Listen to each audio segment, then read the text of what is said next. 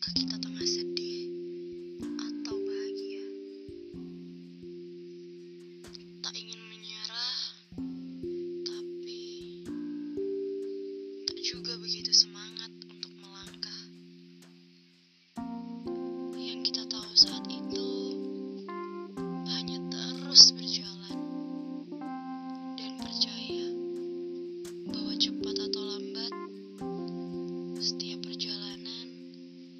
pasti akan mengantar